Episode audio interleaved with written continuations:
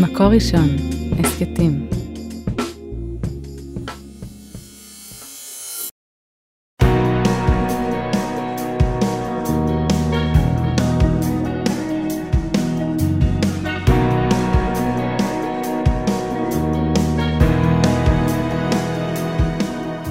שלום הרבנית שירה מרילי מירביס. שלום הרבנית חמוטל שובל.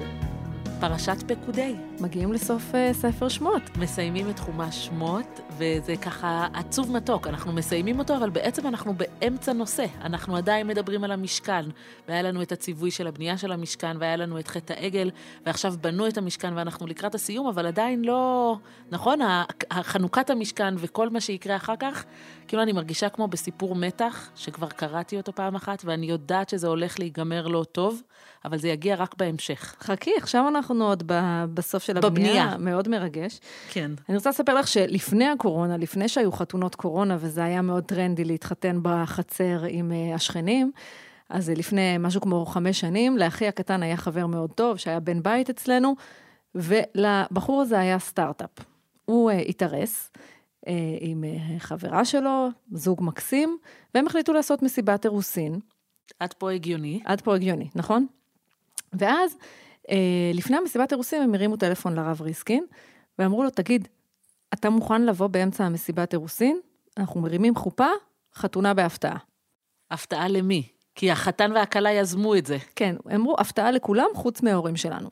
וואו. אנחנו לא רוצים חתונה עם צ'קים, ואולם, ובורקסים, ושמלה, לא רוצים. רוצים שאנשים שקרובים לנו יבואו, בלי כסף, בלי עניינים, ובתוך המסיבת אירוסין אנחנו מרימים חופה, ככה.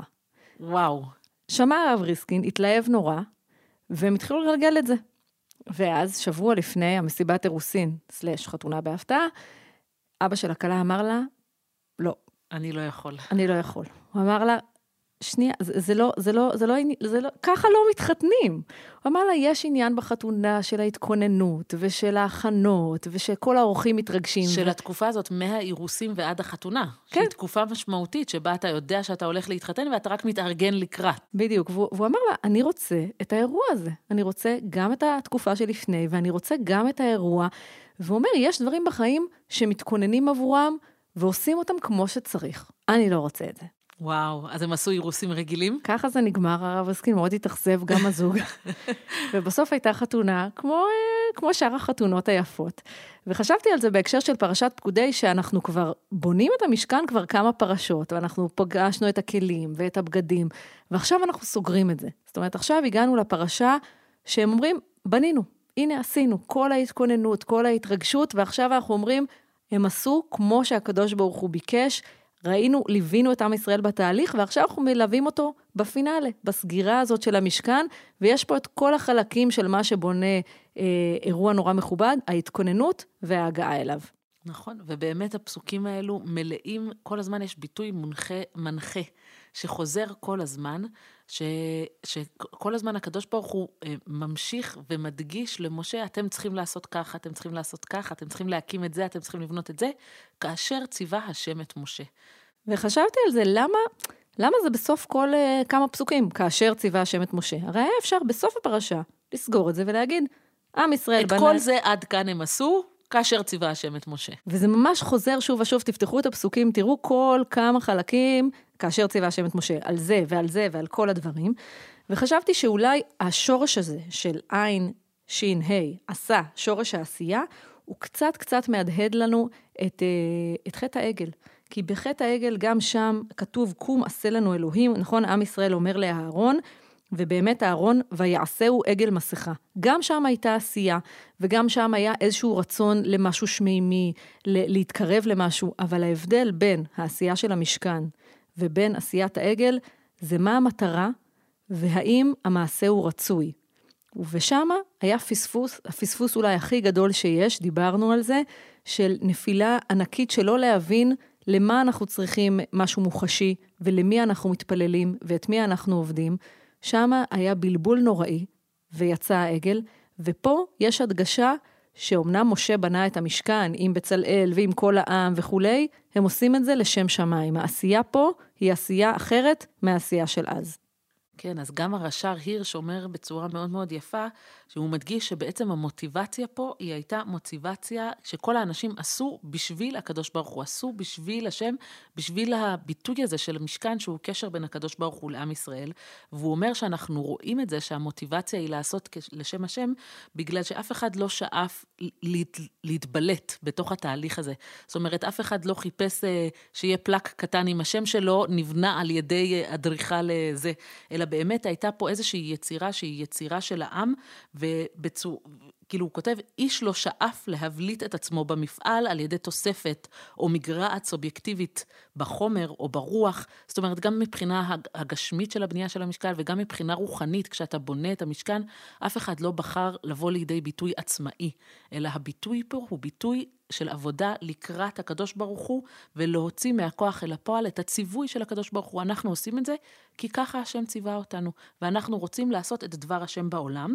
והרש"ר הירש כותב, זה הסימן המובהק המאפיין את השלמות המוסרית העליונה של מעשה אדם מישראל, ואת האדם כעבד השם. בעצם הוא מדבר פה על איך החירות באה לידי ביטוי בבחירה. אני בוחר להיות עבד השם, ובזה שאני בוחר להיות עבד השם ולהכפיף את רצוני לציווי של הקדוש ברוך הוא, וככה אני מבטא את זה, בזה שאני עושה את מה שהקדוש ברוך הוא ציווה עליי לעשות. אני חושבת שזה נורא חשוב להגיד לנו שאנחנו בעולם המודרני נורא רוצים להתבלט, נכון? נורא רוצים שיהיה משהו נורא מיוחד לנו, נורא רוצים להראות, זה, זה העשייה שלי בעולם, זה הבנייה שלי. ופה הרש"ר אומר, יש מקומות בחיים שאנחנו חלק מכולם עושים יחד, פועלים יחד, ולא מחפשים איפה אני בולטת במשהו שאני עושה. ואני חושבת שגם בעולם המודרני שלנו היום כמעט ואי אפשר להגיד, אני מכפיפה את רצוני. כאילו, נכון, זה מאוד לא פוליטיקלי קורקט להגיד את זה. כן. לא, הרצ... הבחירה שלי האישית היא לא מעל הכל, אלא אני מכפיפה את רצוני לרצונו של הקדוש ברוך הוא. זה משהו שבעולם שלנו צריך שנייה להניח אותו פה על השולחן. אנחנו כעובדי השם בוחרים להיות עבדי השם, ו... ויש כאן אה, איזושהי תודעה נפשית שהיא אחרת. כן. אני יכולה לספר לך סוד? אף אחד לא מקשיב, נכון? כשאני גמורה מהיום שלי, ככה במוצאי שבת בדרך כלל זה קורה לי, ואני צריכה לנקות את הראש, את יודעת במה אני צופה? או, זה מעניין. מה, אה, נטפליקס. לא, האמת שזה לא משנה מה הפורמט, מה שאני אוהבת לצפות, הנה עכשיו כולם, אה, כולם ידעו, אני אוהבת לצפות בתוכניות שיפוץ בתים. מתה על זה. אבל הבית שלך לא צריך שיפוץ, לא, חמוטל. לא, זה עניין של, כאילו זה מה שאני אוהבת, עזבי איתי דרמות ואהבות וסדרות פשע, אני אוהבת לראות איך באים שופלים לתוך הבית. מפרקים. מפרקים ובונים מחדש, זה בדרך כלל אמריקאי.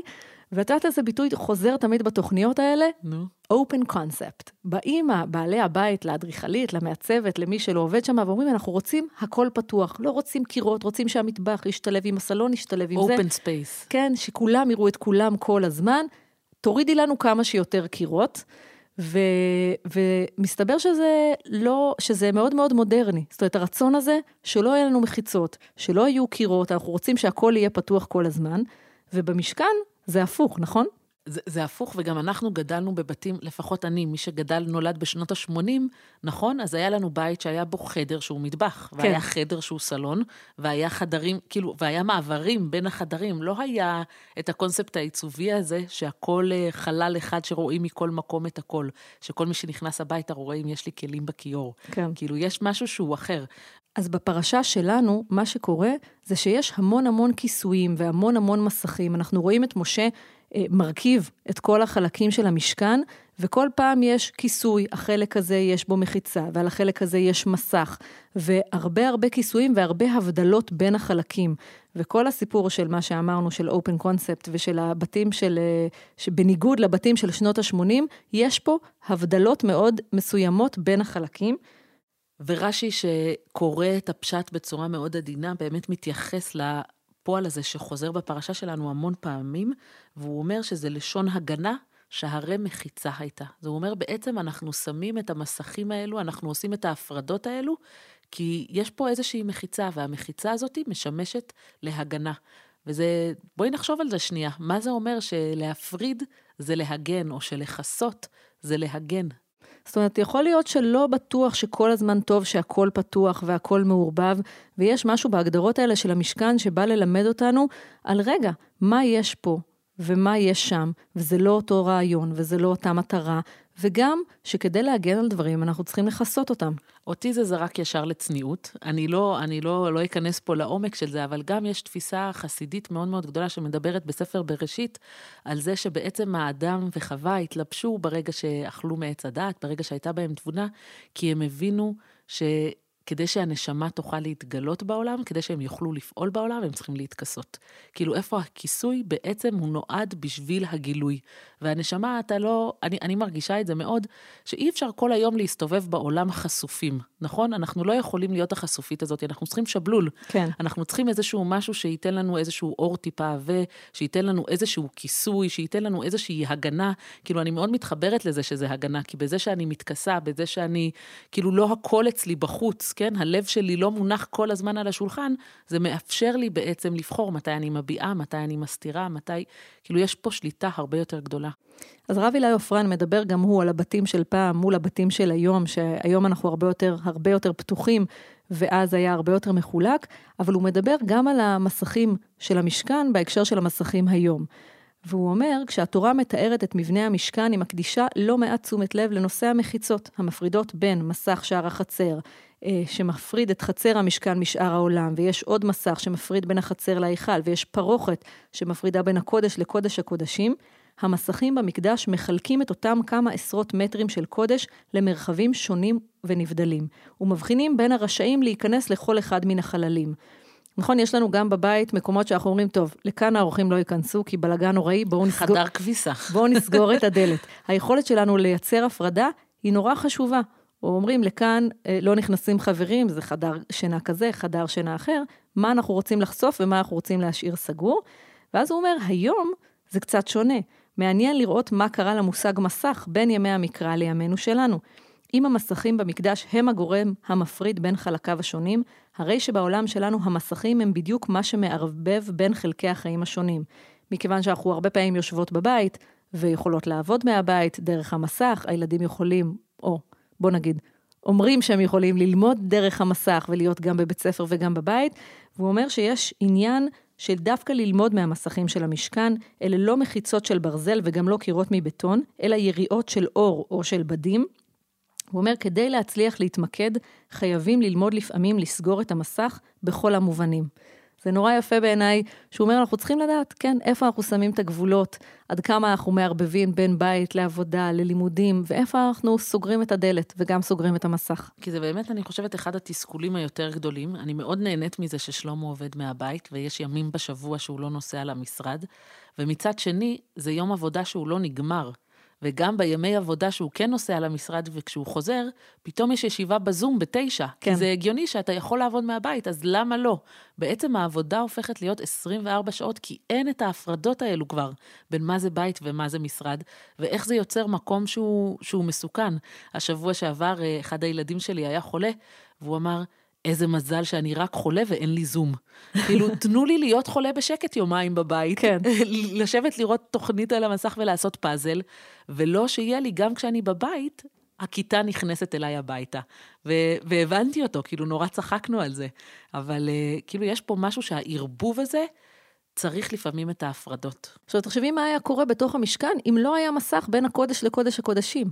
אנחנו לא יכולים להגדיר מקום כמיוחד, כשונה, עם התייחסות שונה, אם אין לנו את הגבולות שלו.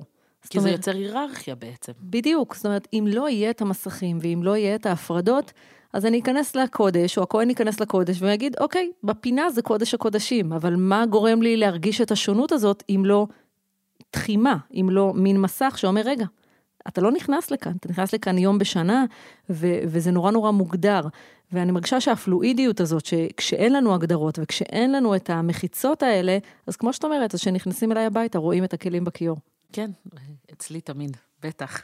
אה, יש לקראת סוף הפרשה יותר, כשבאמת כבר משה מעמיד ואהרון הם מעמידים ממש את כל הכלים ומכניסים אותם לתוך המשכן, והכל כבר, כאילו זה, אני, זה מרגיש לי כמו חזרה גנרלית, כן? הכל כבר עומד מוכן, והקדוש ברוך הוא אומר להם, שכוייך, זה מוכן קדימה, והם מכניסים את כל הכלים לתוך המשכן, ואז כאילו יש פה איזשהו רגע מאוד חגיגי ומאוד יפה, ואז יש לנו בפסוק, ולא יכל משה לבוא אל אוהל מועד, כי שיכן עליו הענן, וכבוד השם מילא את המשכן.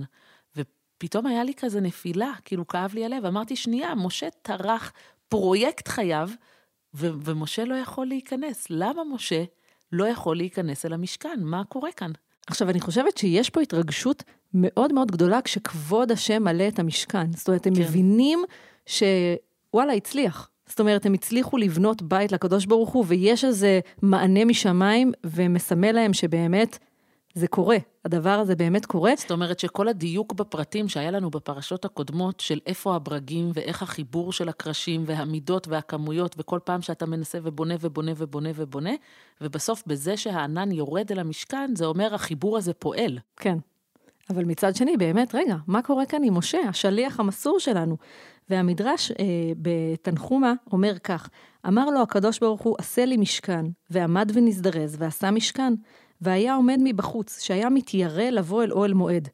אמר הקדוש ברוך הוא, אינו דין שמשה, שעשה את המשכן, יהא עומד מבחוץ, ואני מבפנים, אלא הריני קורא אותו, שייכנס. לפיכך כתיב, ויקרא אל משה.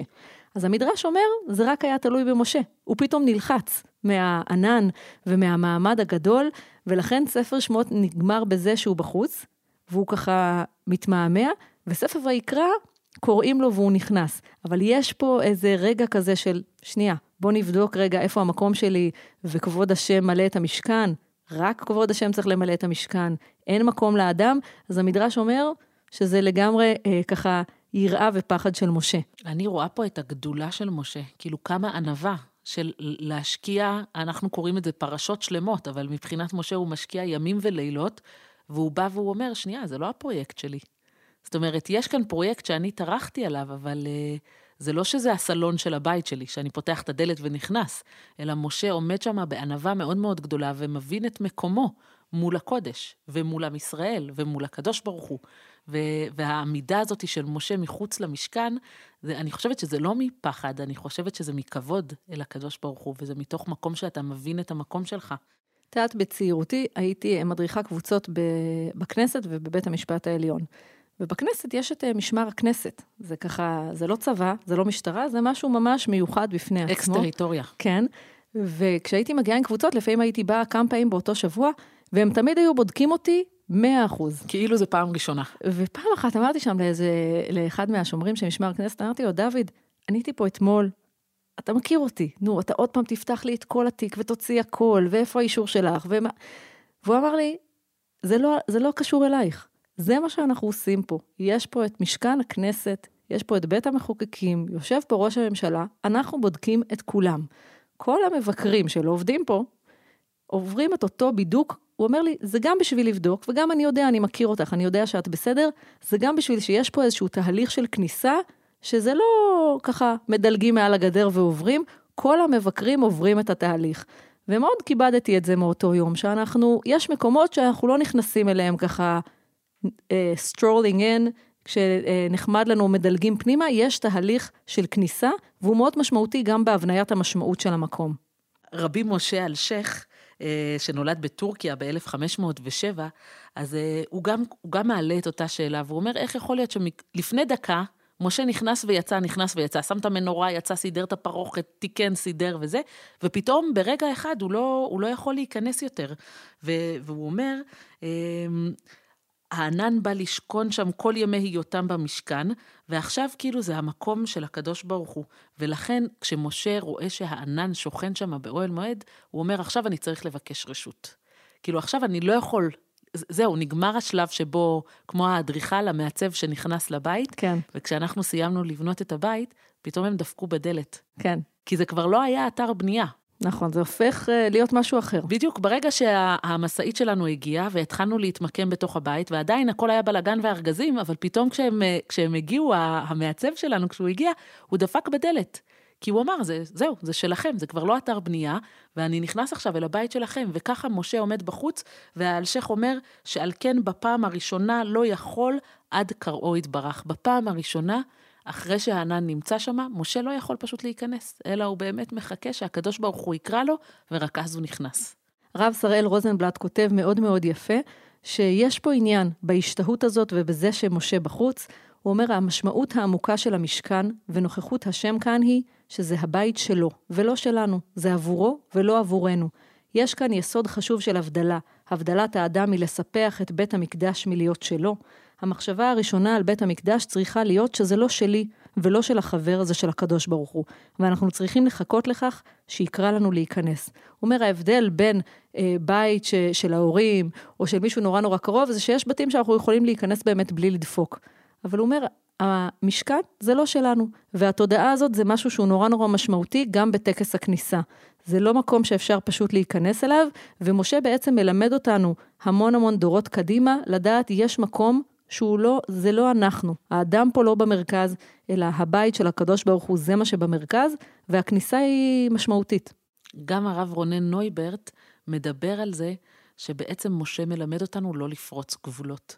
ואם התחלנו בלדבר על זה שזה כמו לקרוא איזשהו ספר מתח שאני כבר יודעת את הטרגדיה שעוד תבוא שמה בחנוכת המשכן בהמשך, וכרגע ביום החגיגי הזה, ברגע החגיגי הזה, כשהם מכניסים ונכנסים למשכן והענן יורד, ואנחנו עדיין בחגיגיות עוד לפני שהאסון קורה, אומר הרב רונן נויברט, מפה אנחנו צריכים להשליך קדימה. זאת אומרת, היכולת לגלות את הקדוש ברוך הוא תהיה דווקא מתוך הבנת הגבולות האלוקיים והמגבלות האנושיות. פריצת הגבולות תביא לאובדן הדרך. וככה זה באמת מה שקורה בהמשך לנדב ואביהו, שברגע של השיא של חנוכת המשכן, הם לא עצרו את עצמם, הם לא חיכו לאיזשהו דבר, אלא הם נכנסו פשוט אל קודש הקודשים, וזה מה שגרם לאסון הטרגדי הנוראי. אבל גם מתוך האסון הזה אנחנו לומדים על הגדולה של משה רבנו, שברגע השיא של גמר המשכן, מסוגל הוא לעצור את עצמו ולא להיכנס פנימה, כי אם לחכות לציווי האלוקי, אשר יגיע רק בתחילת הספר הבא. אז באמת, אם אנחנו מתחילים מה... תחושת מתח הזאת שמלווה אותנו לאורך בניית המשכן והפרויקט הגדול הזה שמשה מושקע בו, וכמה אנחנו עדיין ממשיכים ללמוד מדמותו של משה ומהגדלות שלו וההבנה שלו שהוא בונה פה משהו בשביל הקדוש ברוך הוא, ובשביל החיבור והמפגש בין הקדוש ברוך הוא לעם ישראל, ולכן הוא לא מרגיש פה כאילו זה הסלון של אבא ואימא. ואני מאוד אוהבת את הלימוד שהוא מלמד אותנו, על אה, שלפעמים יש צורך במסכים, בהבדלות, במחיצות. לא הכל יכול להיות פתוח כל הזמן. כן. חזק, חזק ונתחזק. חזק, חזק ונתחזק. ניפגש בחומש ויקרא. שבת שלום. שבת שלום. על ההקלטה והסאונד אוהד רובינשטיין, על ההפקה והעריכה יהודית טל, יאקי אפשטיין ועדי שלם רבינוביץ'. תודה רבה למאזינים. את הפרק הזה, כמו את שאר פרקי הסדרה והסכתים רבים נוספים, תוכלו למצוא באתר מקור ראשון, בשורת ההסכתים של מקור ראשון, בספוטיפיי, באפל מיוזיק וגם בגוגל.